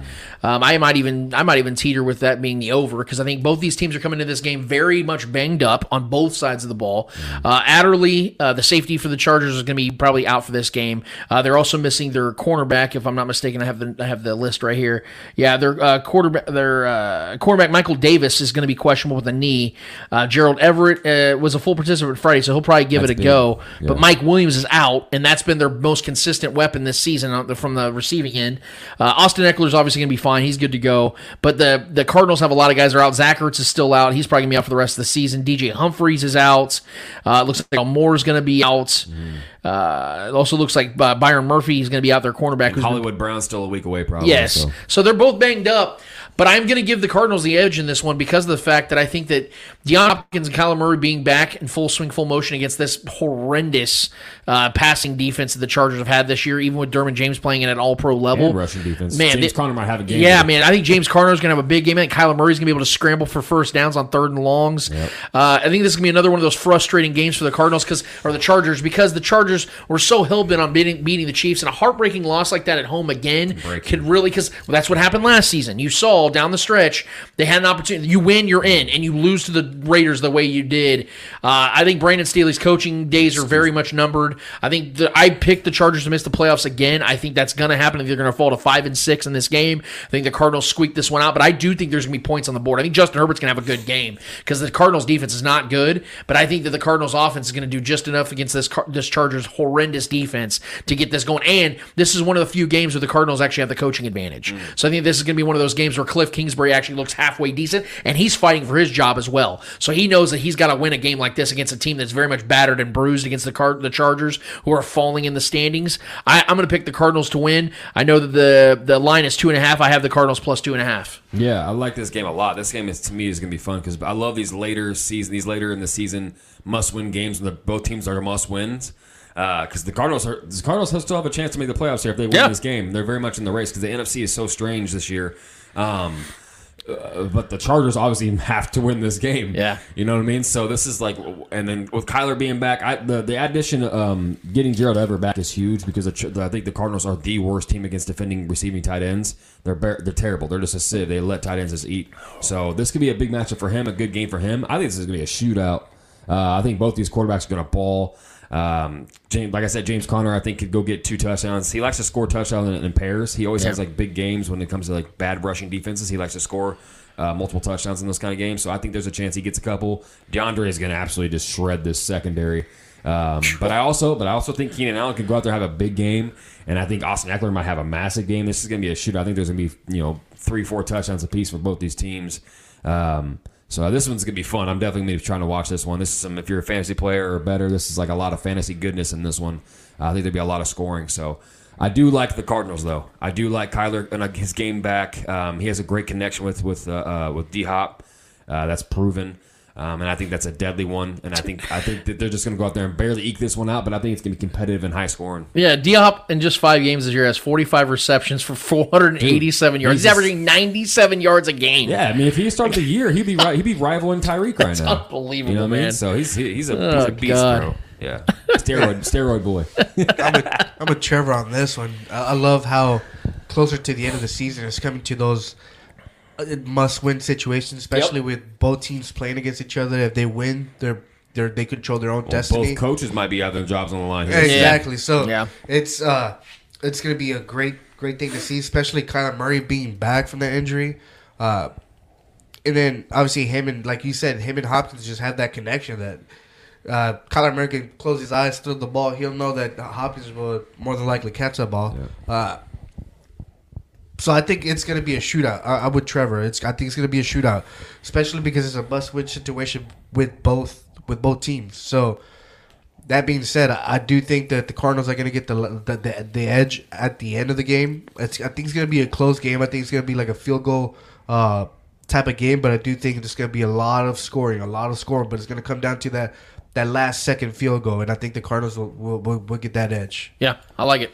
Well, we're gonna give you guys our full slate of picks yet uh, tomorrow, as we do every every Sunday, about an hour before uh, kickoff on noon games. So be ready for that because there's other good matchups. I'd definitely like to sink my teeth in, but we just time permitting, man, we got to make sure that we just get that out there for tomorrow. So stay tuned for that. Join us on Facebook, on Twitter as well, if you guys want to get that full slate of picks. Uh, Trevor does a lot of over under stuff as well, so he can definitely help you guys with that. If you have any questions, definitely hit him up uh, at Trev the Spoken on Twitter. Uh, let's get to the Chiefs Rams uh, preview. This is a. Um, I would love to sit here and say it's an intriguing matchup. I know Andy Reid always loves to say that we're looking forward to the challenge of facing so and so, and they're a great team and all this other stuff. And it's that's the fun hoopla of being a coach with coach speak, and and I actually appreciate that about Andy Reid because it always tells me that he doesn't take anybody lightly. He takes every single matchup seriously. Having said that, guys. Um, there's not a lot of intrigue to this one because this is a game the Chiefs should absolutely win very comfortably. Uh, this is a matchup with two teams that have been the most successful franchises in the NFL since 2018, but are now going in complete opposite directions. The Rams pushed all their chips in uh, last year, essentially trading all their first round picks that they had for the foreseeable future to land big time players like Matthew Stafford and Jalen Ramsey, and they 100% cash in by winning the Super Bowl last year, Super Bowl 56. But after a Sean McVay, Aaron Donald uh, retirement scare, Andrew Whitworth actually legitimately retiring, and a string of injuries to key players like Matthew Stafford and Cooper Kupp, who both will not play this week against the Chiefs, uh, the Rams look to be a team that is on its way down uh, from the high they briefly experienced this last year. Whereas the Chiefs, as we've been talking forever now, um, are once again dominating the AFC West and AFC as a whole, and what many assume to be a down year with new young pieces sprinkled across this roster, having not only won six of their last seven while outscoring their opponents 200, 212 to 118 or 168 in those games, the Chiefs look primed and ready for another annual hosting of the AFC Championship, which I do very much believe is going to take place. And this is just a game a stepping stone in, in, that direction. And not only have the Rams lost six of their last seven games, they've lost by double digits four times in that span while being outscored 147 to 83 in those losses. So this is this is the first week of this season to me uh, in which I can't think of any real scenario that the Chiefs could find a way to lose.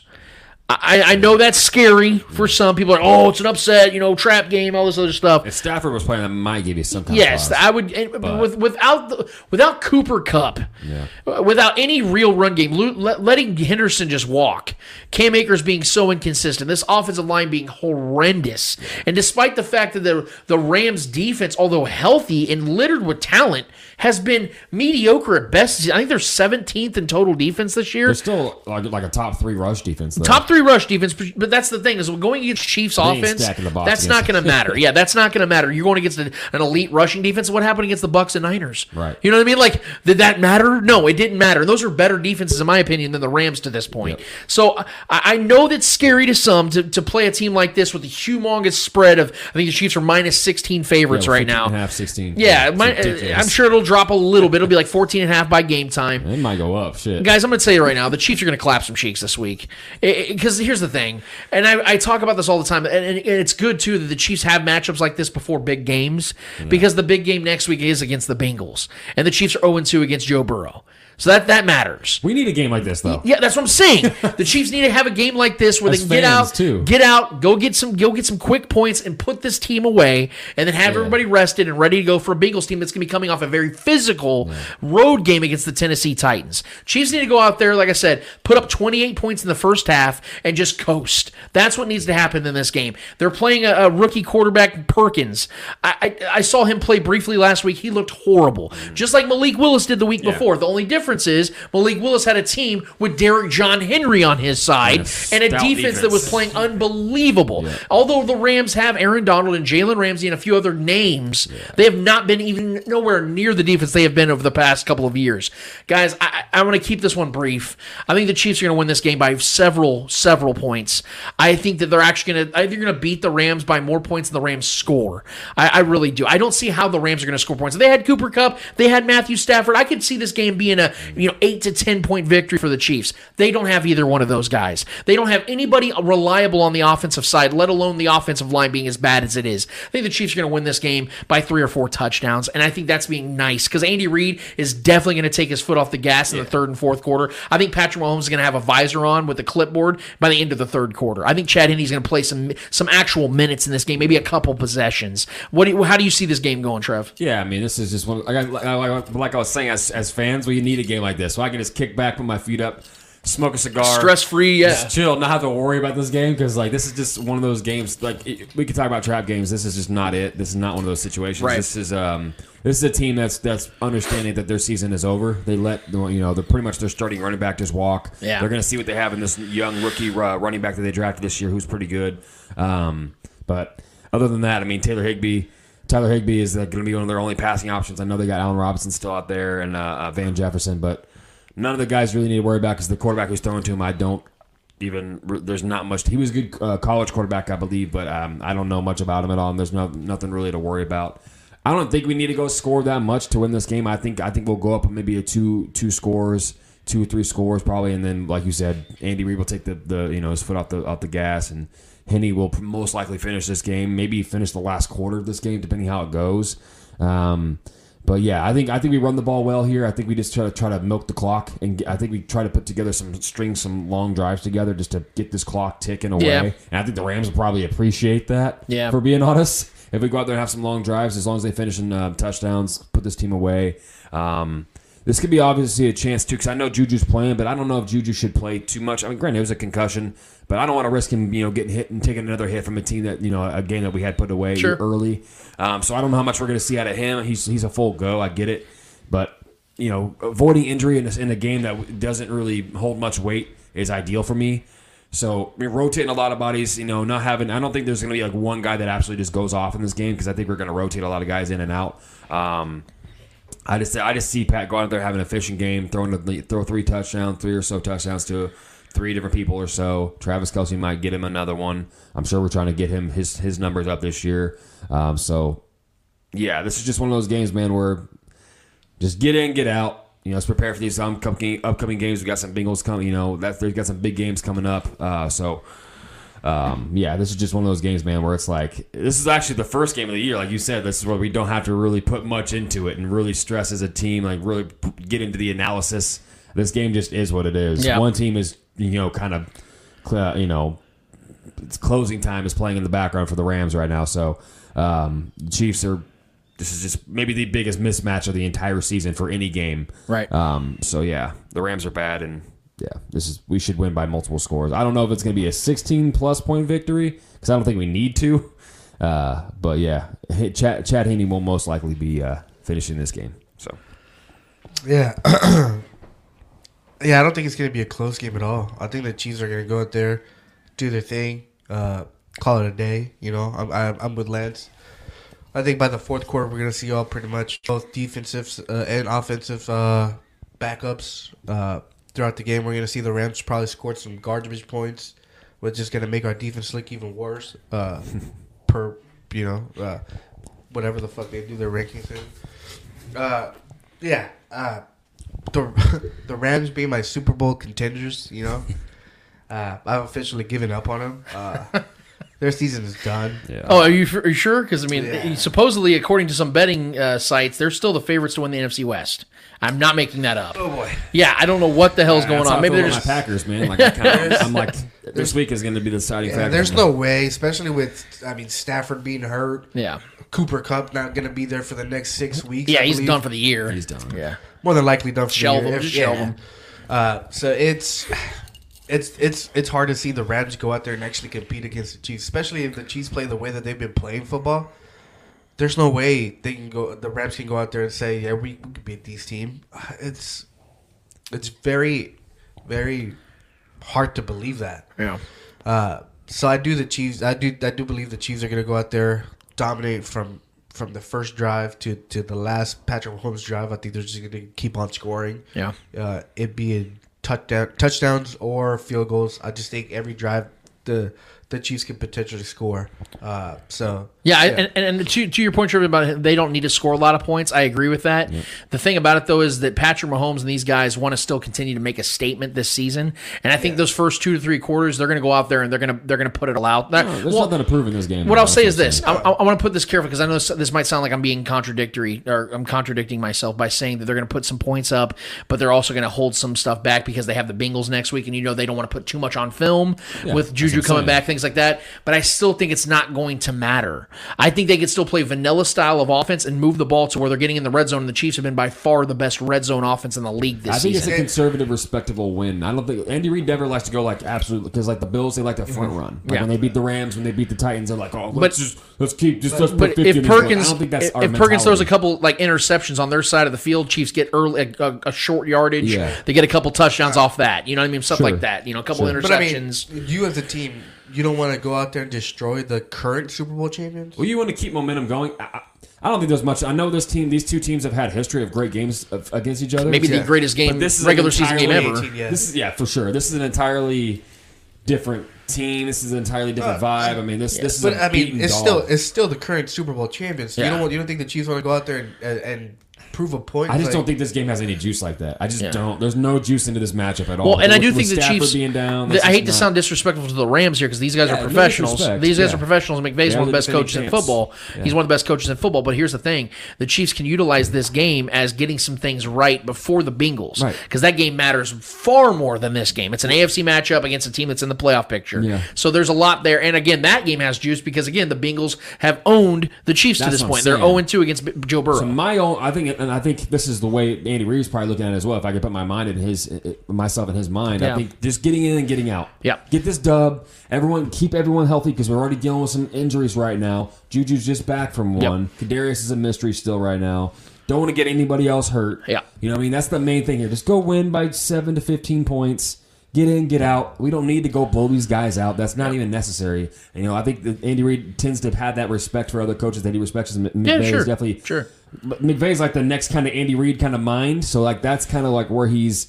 You know, I think the respect is there, and I, I don't think we're going in there trying to blow the doors off this game, I- which could happen unintentionally. That's what I'm saying. Yeah. Kind of one of those games where the Chiefs are like, man, we kind of played a B game and scored 35 Oh, points. we actually got a pick six. Yeah, you know? yeah, that's what I'm saying. Like, Yeah. I think that Perkins is going to have a few, a couple turnovers. It's going to get the if, they, if it's not pick sixes, Yeah. it's going to be putting the Chiefs on the 32 yard line on the Rams see- side of the field. I field. You see know, Henne playing the whole fourth. that's what I'm saying. Yeah. I, I do think that's going to happen. I think.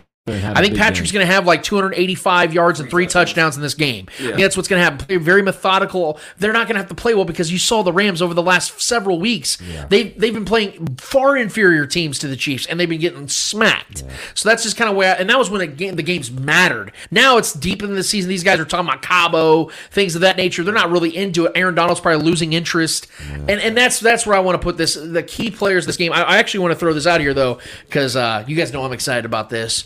Uh, it sounds like Ronald Jones is going to get a play in this one. I'm really excited about this because I think this can be a game where he goes out there, puts some good stuff on film, gives the gives the Chiefs some confidence as to why he needs to continue to play. I think he's going to be on the roster for the rest of the season. I think he's going to get that running back two position because Isaiah Pacheco has rightfully owned that or earned that, I should say. Isaiah Pacheco has earned the running back one.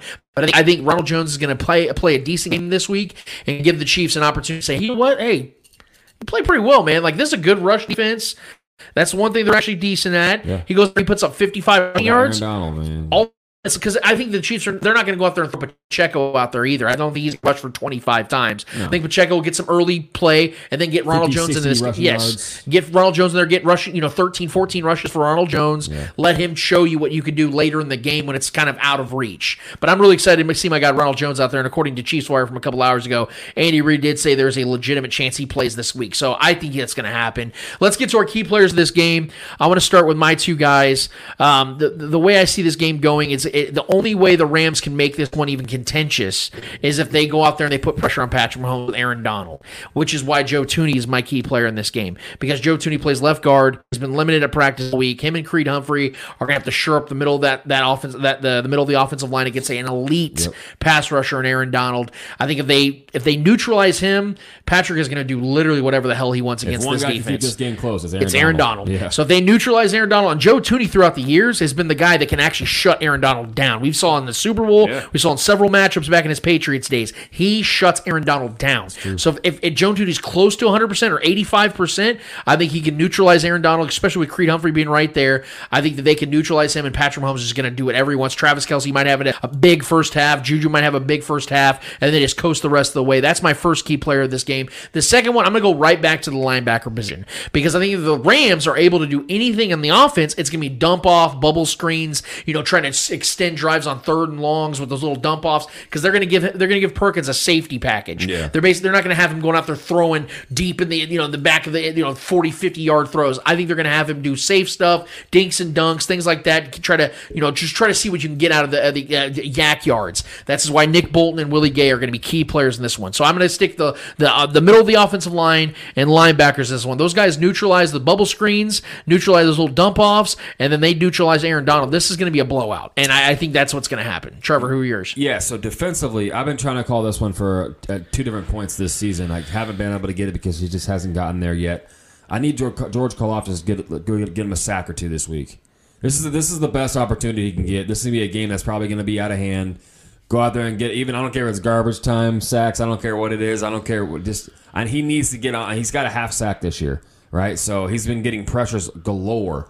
But I want to see him get on board with some you know solo sacks. I want to see one. I think he needs that. I, moving forward in this season, this could be a great opportunity for him to kind of get that uh, under his belt. Um, so that's my guy. I want to see George Karlaftis have a good performance here.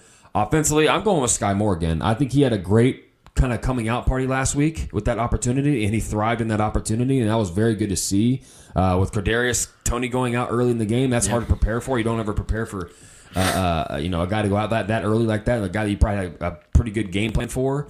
Um, and he stepped up. You know, he's great against the cover two, uh, which is he was the highest graded cover turkey in the draft. Um, and I liked what he, I saw from him at the line of scrimmage. You know, beating guys immediately at the line of scrimmage with his speed and his twitchiness. Um, sure-handed guy too for his size.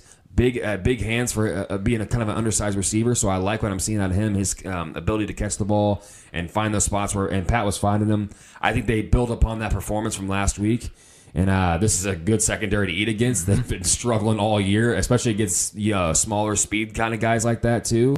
Um, I think he eats in this game. I think if anybody gets an opportunity, we don't want Juju to go get hit and get banged up again. We're really trying to keep him healthy. So Yep. I think Juju sees some the field, obviously, but I don't think we have like a massive game plan for Juju just go, you know, uh, be out there too much. Um, so I think this is another great opportunity in a game where we're going to win comfortably, where Skyy Moore can go get more and more reps and build on that confidence from last week. This just feels like a good continuance from last week going into this one. So I think Skyy Moore goes and has a maybe pushes for 100 yards this week. I think he has a really good game and possibly a score. Um, I think two of our young guys. I think I think uh, I think he can score, and I kind of want to throw as, as a bonus. I think Pacheco can score here this week as well. So I think Skyy Moore has a solid game this week. All right, for for my off- offensive player uh, in this game, uh, I'm gonna go with Travis Kelce. Why am I going with Travis Kelce? For the simple fact that Aaron Donald's on the opposite side, so he's gonna create that pressure on Patrick Mahomes, regardless of who you have in there. Mhm. You can triple team him, double team him, quadruple team him. He's gonna find He's a way. He's a terrible matchup in Yeah. the secondary. yeah, and Travis Kelce, I think with the quick little routes that he always does, I think it's gonna be a nice little quick uh, getaway for Patrick Mahomes, and I think that's gonna you know get Travis Kelce to do his thing, get over hundred yards like he usually does, get a couple scores. Uh, so I do I do expect Travis Kelce to have a big big game, just for the simple fact that we have uh, Aaron Donald on the other side. So uh, that's my offensive player. My defensive player, I'm gonna go with Sneed on this one, L'Jarius Sneed. Uh, why am I going with Sneed? Because I think that just how bad this offensive uh, offensive line is, and just not having to really worry about one receiver on the other on the other end. I think this is going to be a perfect place where he can get either a pick, couple picks, or maybe go in there and get a sack or two. You know, His corner sack Being- ability is Yeah, insane, being being that that that corner sack that he always does and get a, a sack or two. Corner blitzing, yeah. So yeah, I'm picking Sneed on that one. Like it. Uh, when it comes to uh, the score prediction on this one, I'm going to say I'm going to throw this one out here as well. So the the fewest yards that the Chiefs have allowed this season, the fewest points they've given up this season, ironically, was in a loss to the Colts in Week Three when they only allowed 17 points. They've they've only they've allowed 17 points uh, three different times this season, but they only allowed 259 total yards of offense. I think the Chiefs allow fewer yards than that in this game. I think I think the I think the the the Rams are going to really struggle to move the ball all game long. I know we talk about garbage time. I don't think it's going to matter, even if the game is out of reach, because I don't think that Perkins is going to be able to move the ball at all. We saw Malik Willis do the same thing. He could not move the ball. Luckily, Derrick Henry was able to run the ball the way he did. I think 178 rushing yards in total for the Titans. I don't think that there's any scenario that Perkins has over 200 passing yards. And I had the question raised this week about whether the Titans do or the Rams score a touchdown in this week. That's a legitimate question. I do think they managed to get one. I think there will be one, like like a, one big play, and then they get the right at the goal line in the third quarter, and they get a nice little punch in. Outside of that, I think they only get one field goal. I think the Rams only score 10 points in this game. And I think the Chiefs score north of 30 because of the fact, like I said, there's going to be some turnovers in this one. I think this is where the Chiefs are going to kind of bolster that plus minus what they have right now the turnover takeaway margin, which is one of the worst in football. I think they get closer back to that zero where they can kind of get, get as a wash. I think the Chiefs get a couple turnovers in this game, get some short fieldage for Patrick Mahomes early in the game. He punches in it a couple more times. I think the Chiefs are going to win this game. If I had to, if I had to make a bet right now, I'm going to say 38 to 10. I think they're going to really put it on the Rams, and it's not going to be because they're out there putting on a bunch of film and putting a bunch of big plays out there. I think it's just they're so much better than the Rams at this point of the season. This is going to be that one game like Trevor and I were talking about since week one, where that was a that was a blowout victory. That one felt really nice as well. I think that's going to be that next game where It was week man, one. There was still like you never know. you never know exactly. So it was a very stress-free game. I think we have another finally another stress-free game this week, and the Chiefs win by multiple touchdowns, thirty-eight to ten. Yeah, I like uh 38 to 10. I like it. Um, I'm gonna say 36-13. That's kind of like where I've. I don't, I don't think the Rams are gonna be able to put up points either. I think there'll be multiple field goals and a score maybe here and there, maybe two touchdowns if they're having a you know big game.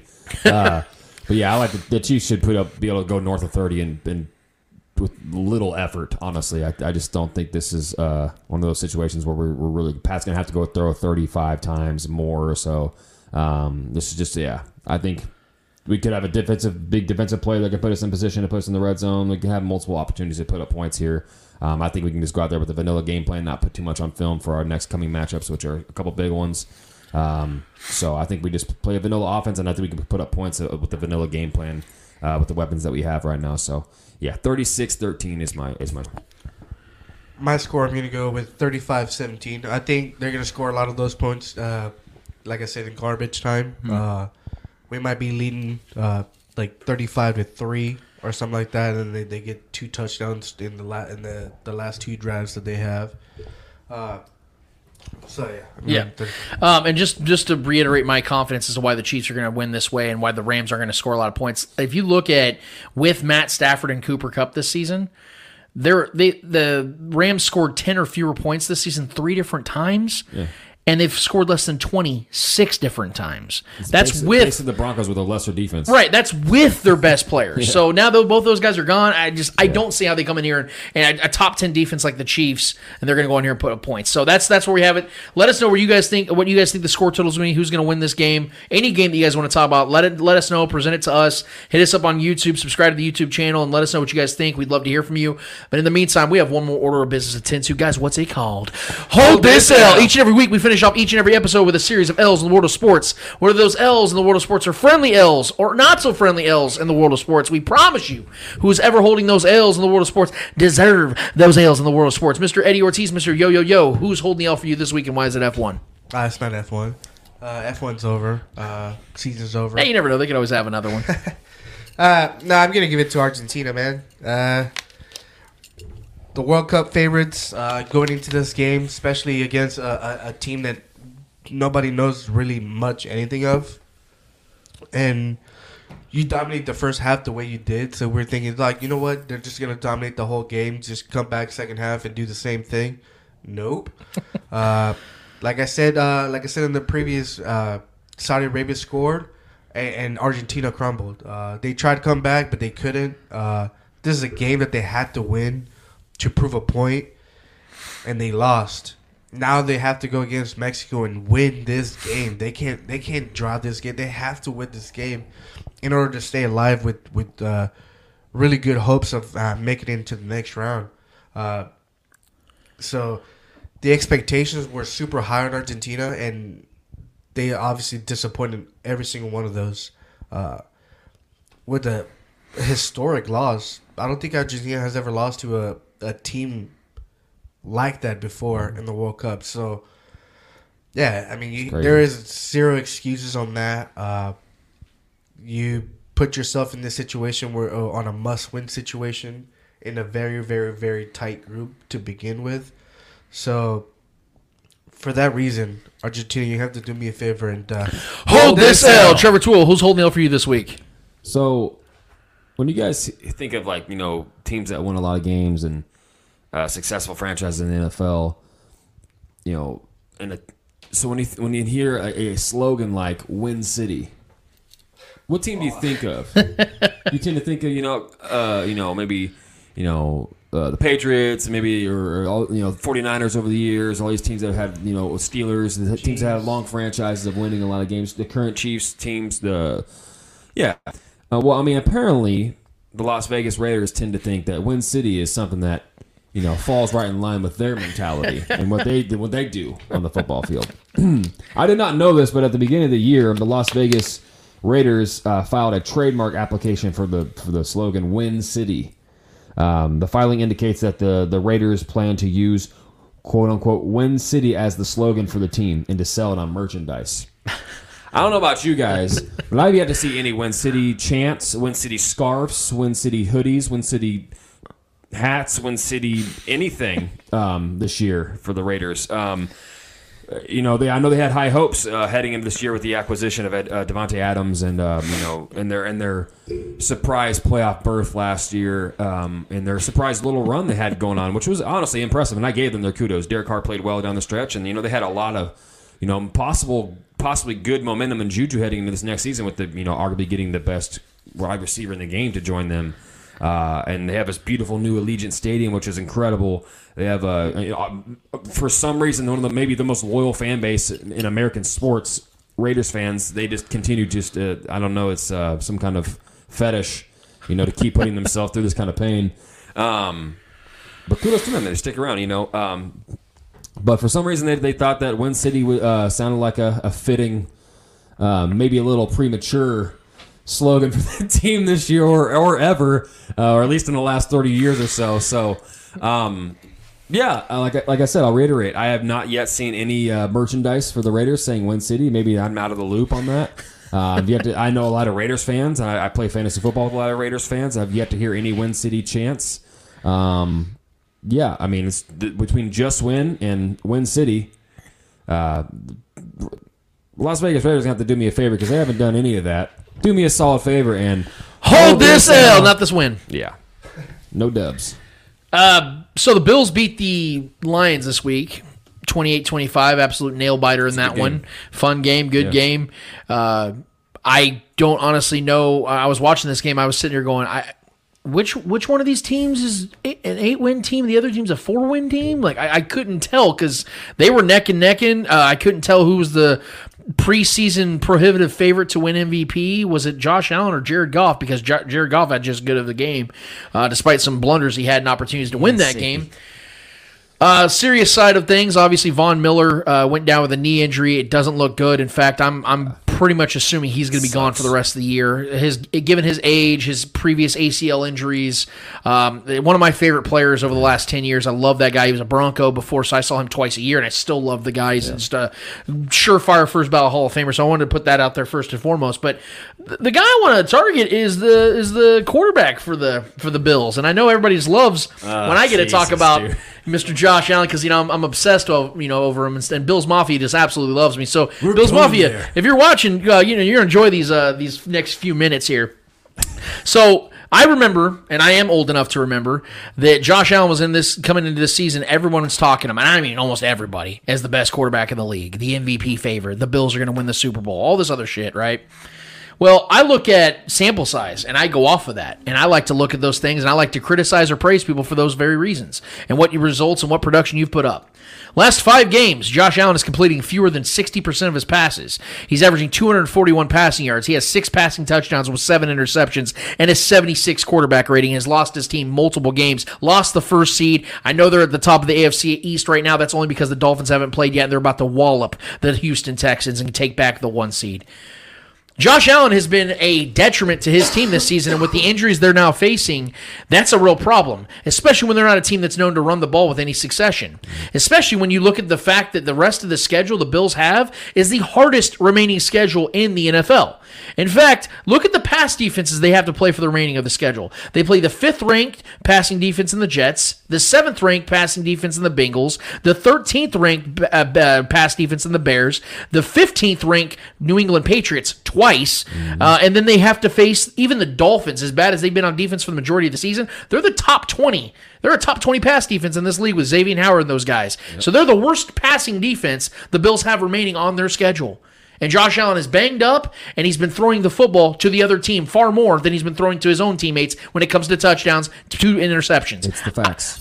Look, guys, you can get mad at me. You can say whatever you want. You can make memes. You can do all that stuff, and I love it and bring it on. I love that stuff. It makes me feel better about myself and how much I matter to y'all. But you know what should matter to you more is the fact that your quarterback that had all this expectation and was drawing all these comparisons to Patrick Mahomes, who I don't know, has actually won meaningful games and has actually won those awards you all just want to crown Josh Allen on. He's the one that is struggling the most. As bad and as banged up as your defense has been, as bad and as banged up as some of your second, some of your guys on the offensive side and the offensive line especially has been, they have not been the reason why you guys lost to the Vikings. They were not the reason you lost to the Jets when Zach Wilson, who just got benched, outplayed your quarterback. Don't get mad at me. Get mad at your guy. Demand more from him. That's all I got to say about. Oh no, wait, I have more to say. Do me a favor, Josh Allen, and hold this L. Obsessed my ass. Well, Obsessed that. Obsessed that L. This has been a great show. It was a fluid show. Flew by. My God. Uh, less than two hours. I think that's the first time we've done that in like two and a half, three months.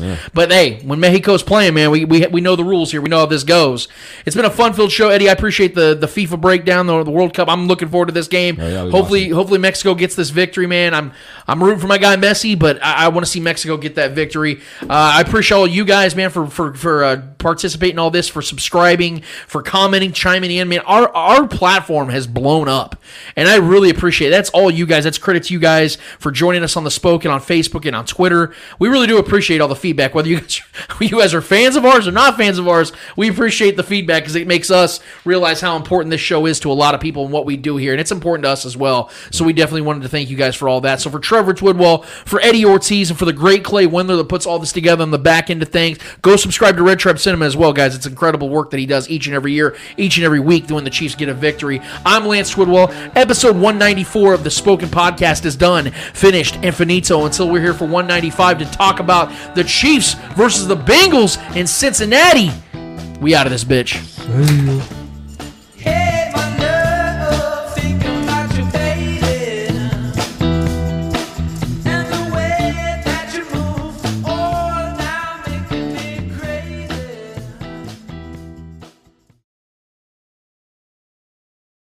We're going to get out of this bitch. Thank you so much for listening, guys. See ya. You are tuned into the spoken. I might actually stick. I might actually stick around for a little bit.